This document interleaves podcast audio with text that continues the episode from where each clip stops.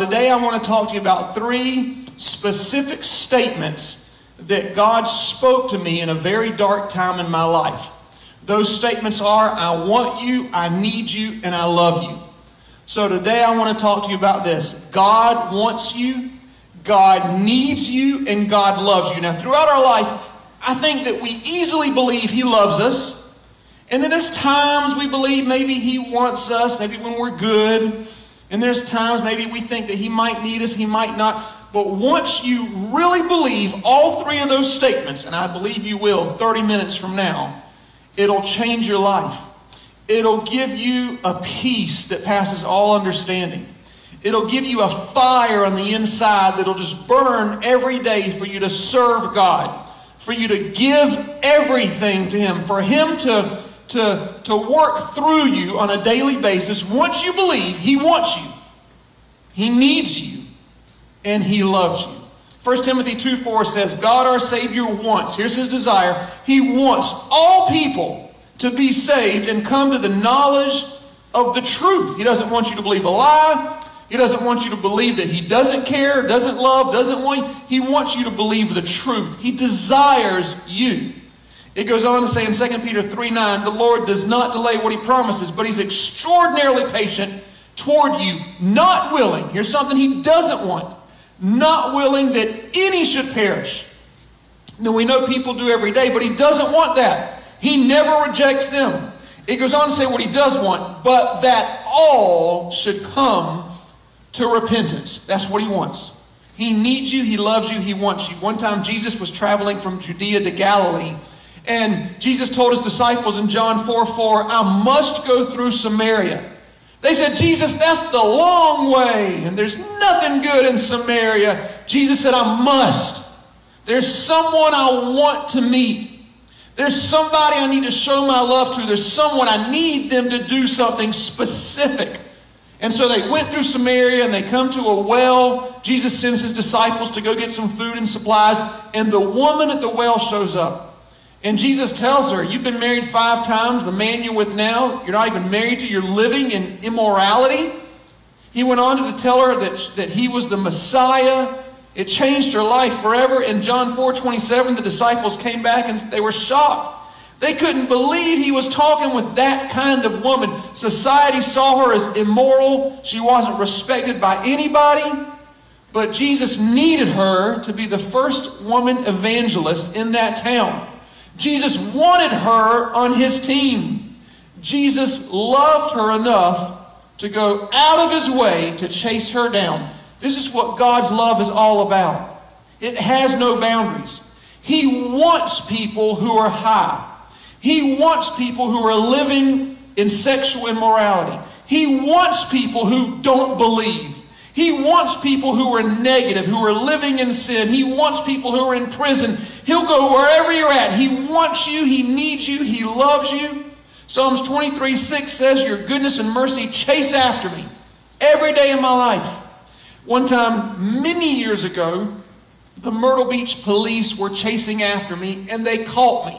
I was driving a Mustang and they still caught me. Okay, if the, if the police can chase me and catch me, how much more will God's goodness and mercy catch you? Please stop running. He wants you, He needs you, and He loves you. Um, now, there's a theological truth I want to explain to you, and that is this God doesn't need anything. I know that kind of goes against what I'm teaching you today, but hear me out. God is self existent, He doesn't need you to exist. God is self sufficient. God is self sustaining. He doesn't need you to continue living tomorrow. He doesn't need you to rule over the universe like He's going to do for the next billion, billion centuries. In fact, one of the attributes of God is that He's eternal, He's infinite. God doesn't need anything to exist. And because God is sovereign, a lot of Christians may have the attitude, well, God, because you're the supreme ruler of the universe, well, que sera, sera. Whatever will be, will be. I'll just sit back and just kind of see what happens. Years ago, when I was going through that very difficult time, suicide was on my mind every day for about two or three weeks. I mean, I was planning it out. I was all ready. I was just done with this earthly life.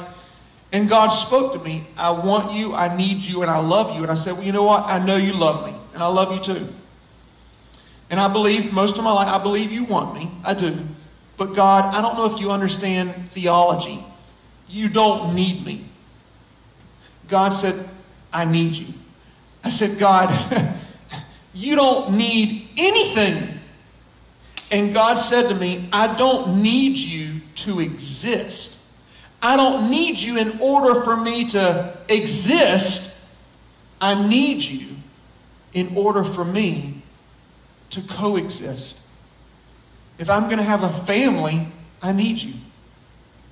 If I'm going to have another son, I need you.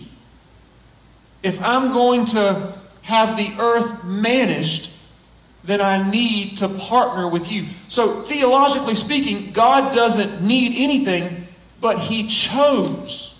He made a decision to need you and to need me. He needs us to manage the destiny that he has for us on this earth. Let me give you an example. In Genesis 2, verse 19, it says, Out of the ground the Lord God formed every beast of the field and every bird of the air, and he brought them to Adam to see what Adam would call them.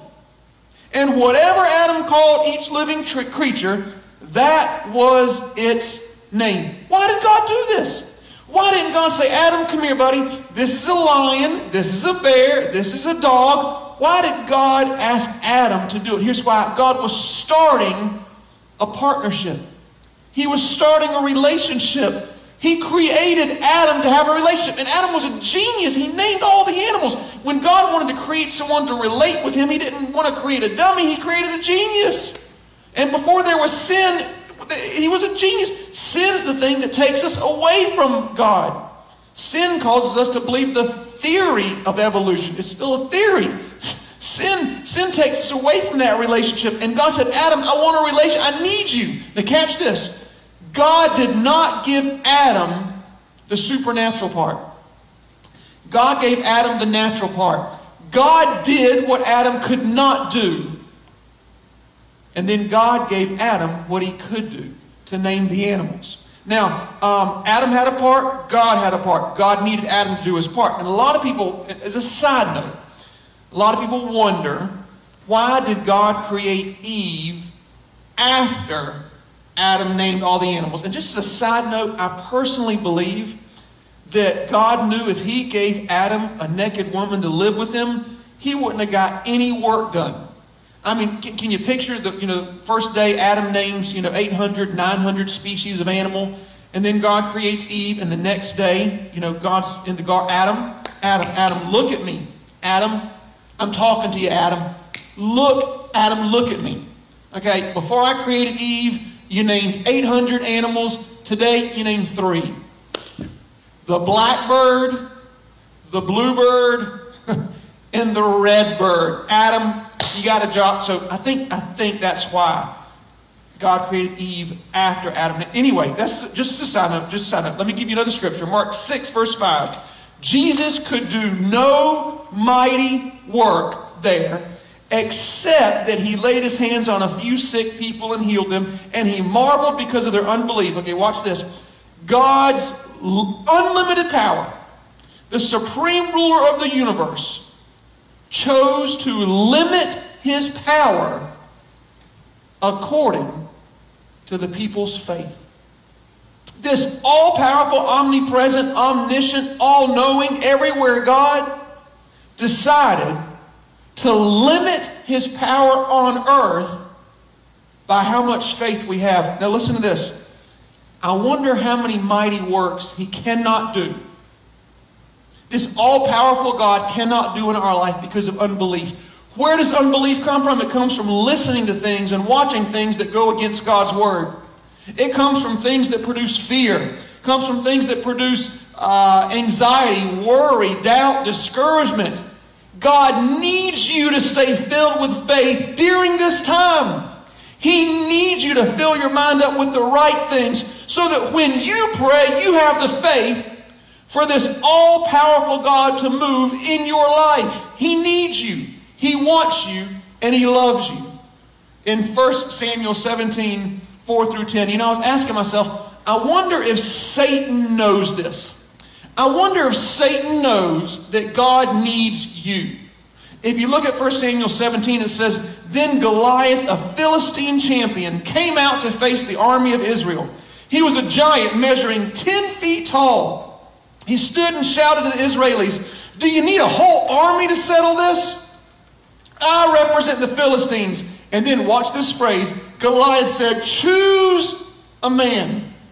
Choose a man for yourselves. If your man's able to kill me, then we will be your slaves. But if I kill him, then you must be our slaves.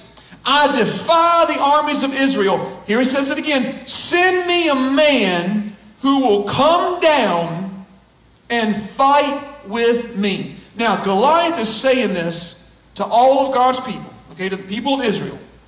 But I believe there was a conversation going on behind the scenes between God and Satan. I believe Satan said, God, I finally got you. I got you. I've been watching how you work. I figured this thing out. I've been watching Noah and Moses and Rebecca and Abraham and Sarah and Joseph and Jacob. I've been watching these people. and I see what you did. You decided that you have to work through people. You decided a long time ago, God, I've been watching, that when you work on this earth, you got to go through somebody's faith. You got to go through somebody's um, words of faith. You got to go through somebody's obedience, actions. I've seen it, God, and I got the whole thing figured out. You work by the faith of people. And I found a giant that's so tall and so strong and so scary, all of your people are afraid, and you can't work where there's fear. So I'm going to take all your people into bondage. Because there's not a man in Israel that has the guts to stand up to my giant. And you work through people, God. Satan says, God, I finally got you. There's not a man in your whole nation that'll stand up to this giant. And God said, Satan, I don't need a man. I have a boy. And I've been training this boy as a shepherd. Most of his childhood, he's been preparing for this day. And Satan, that boy's about to step out and partner with me and kill your giant. And that day, David allowed God to need him. He let the want and desire of God to pull him into that place of faith. And he stepped out and took Goliath's head off.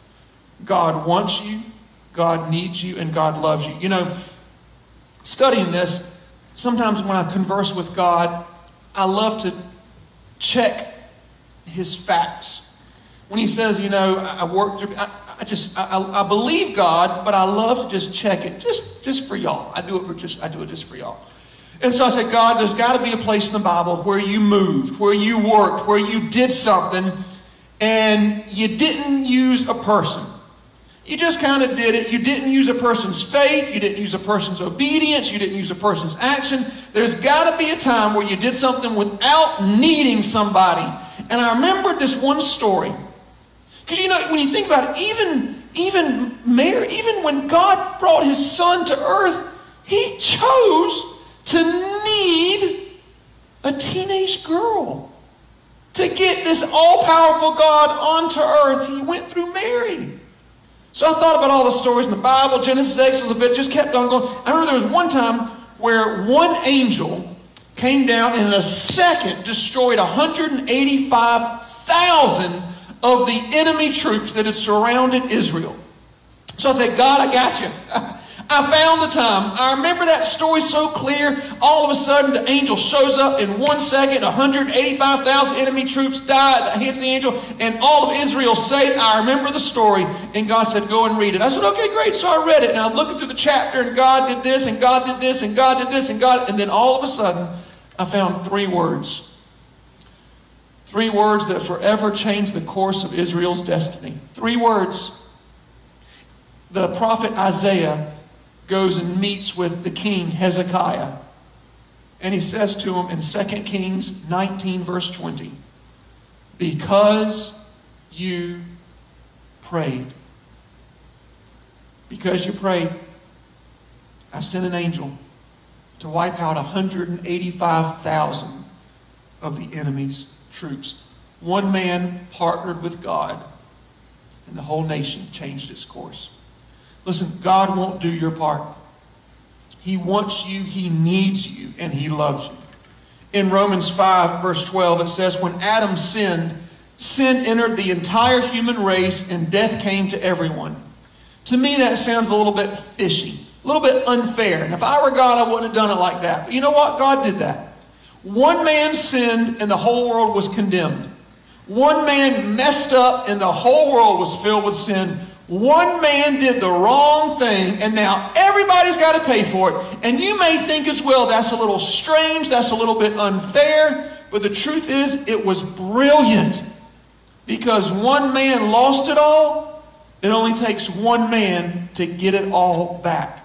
In Romans 5, verse 19, it says, Because one man disobeyed God, all became sinners. But because Christ obeyed God, many will be made righteous. One man condemned the world, and one man gave forgiveness for the entire world who will receive it. So remember the phrase earlier. Goliath said, Choose a man who will come down and fight. Choose a man. If I win, I get them all. If you win, if he wins, he gets everybody. Is it possible there was a conversation just like that between God and Satan behind the scenes? Satan says, God, choose a man. You pick any man you want. Let's do this once and for all. I'm tired of all this going back and forth. Let's have one final battle. This winner takes all. God, you choose a man to fight with me, Satan says. Choose a man to come down and face me. God said, okay, I'll take it. We'll do it. I choose Jesus. Satan says, whoa, whoa, whoa, whoa, whoa, whoa, wait a minute. you can't choose Jesus. Jesus isn't a man. And God thought about it and said, Well, I'll just have to make him a man then. And Jesus, as a man, he lived the life that I could not live. He died the death that I should have died. And because of him, he won freedom for the entire world, for every person who will choose to be wanted needed, and loved by the creator of the universe. Your part is this receive it. Receive it. When Jesus died on the cross, he immediately went into hell. How did Jesus, who lived a perfect life, end up in hell when he died? Here's how. 1 Peter 2:24 because he personally bore our sins in his own body on the tree. He took every sin you've committed, every bad thought, every evil action. He took the sin of rape and the sin of murder, and he took the sin of little white lies, the sin of going over the speed limit, disobeying the laws of the land. He took every sin, every sin, and he ended up down in hell. I can just close my eyes and picture Jesus laying there on the ground. It looks like he's dead as a doornail. And every demon came to have this celebration and this huge victory party like a stadium filled with demons. I mean, the demon of cancer to the demon of the common cold. Every demon. And I can almost hear them roaring with excitement as if they did something wonderful. I can hear Satan grab the microphone and say, Demons, aren't you glad you left heaven and followed me? I told you thousands and thousands and thousands of years ago, one day it'd be worth it. One day we would take control of this earth. One day we would be in charge. And look, today it's come. The Son of God is laying at my feet, dead as a doornail. We have won the victory. And all the demons just laugh and cheer and scream and yell. And then all of a sudden, Jesus starts to move. He moves one shoulder, moves the next he very slowly begins to stand to his feet. he looks at Satan in the eyes says, Satan, what do you think you're doing? Satan says, Jesus, you don't have a chance in hell to defeat us. You're surrounded by every demon in the universe. And in my imagination, at that point, the music starts. Jesus looks at Satan in his eyes. He says, Come on, Satan, make my Easter day. Can you imagine what happened when the two most powerful forces in the universe come together to do battle in the pits of hell? The Bible indicates that for nearly three days, Jesus was in the depths of hell and fought every demon power, including Satan himself. In Colossians 2.15, it says, Christ defeated all forces and made a public spectacle of them during his victory celebration. Jesus grabbed Satan by the neck, dragged him through every corridor in hell to make sure that each demon saw very clearly that Jesus was and is the undisputed, undefeated champion of all time. After those three days, Jesus rose from the dead and he sent his own Holy Spirit. Not the spirit of fear, not the spirit of strife, not the spirit of confusion, not the spirit of sickness, not the spirit of depression. He sent the same spirit that rose him from the dead to live in your heart. Romans 8:11 the same spirit who raised Christ from the dead dwells in you. Don't you dare tell me that he doesn't want you, need you or love you after doing everything he did for you. John 3:16 says God loved the world so much that he gave his only son so whoever believes in him will not perish but have everlasting life. I want to close today with a linguistic illustration for you. Stay with me, okay? Stay with me. When I preach to you, I preach using words one of three different ways. I can speak to you um, univocally. Univocally is when you take a word and it has just one meaning. If I say, I love you, and if I say that our administrator, Tricia, she loves you as well. Same word, love, and I'm using it the same way. Sometimes I'll speak to you equivocally. Equivocally is when you use a word that has more than one meaning. In other words, if I say, I love you, and I say, I love my wife. Now, don't be offended, but I don't love you the same way I love my wife. Same word, different meanings. Um, another example, if you maybe you think that your pastor is incredibly handsome. If that's the case, and you're on a plane one day going somewhere and someone's sitting next to you and you say, Oh, what's your name? And they say, Oh, my name's Brad Pitt. And you don't know who it is. And you say, well, What do you do? And he says, Oh, I'm an actor. And you say, well, What else? And he, he's holding a magazine. He says, Well, I also got, you know, uh, Sexiest Man Alive. And he shows you the magazine. And you say to him, Brad, do you think you're handsome? And Brad will say, Well, you know, I think I'm kind of handsome. And you say to him, Man, if you think you're handsome, you should see my pastor. Now, okay, same word, totally two different meanings. It's very obvious that I am much more handsome than Brad Pitt. Same word, two different meanings, okay? The third way I preach to you is analogically. Analogically is when you use a word, but it actually means something deeper and higher.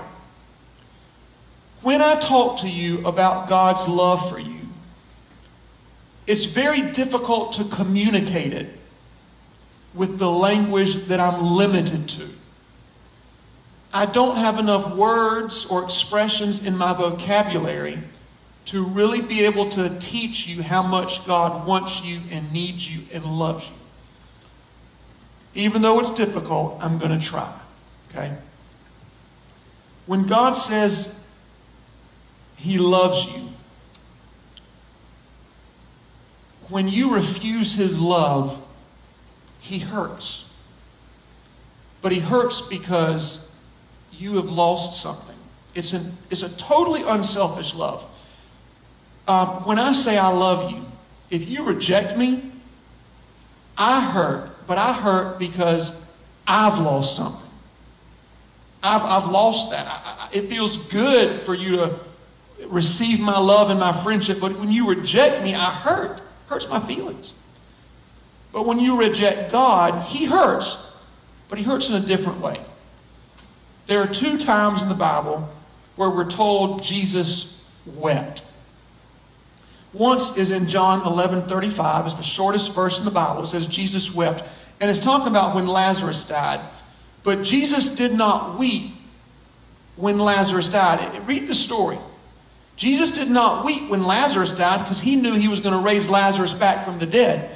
Jesus wept when he saw how bad it hurt Mary and Martha. When he saw their pain, he wept because they were in pain, because they had lost something. The other time Jesus wept was the last time that he entered the city of Jerusalem. The reason he wept is because he knew that Jerusalem had lost something. That particular generation had rejected him as Messiah. And in Luke 19 41, it says, As Jesus approached Jerusalem, he wept, all because you did not recognize the time of your visitation in which God showed himself gracious toward you and offered you salvation. It's totally your choice. But if you reject his love, he's going to hurt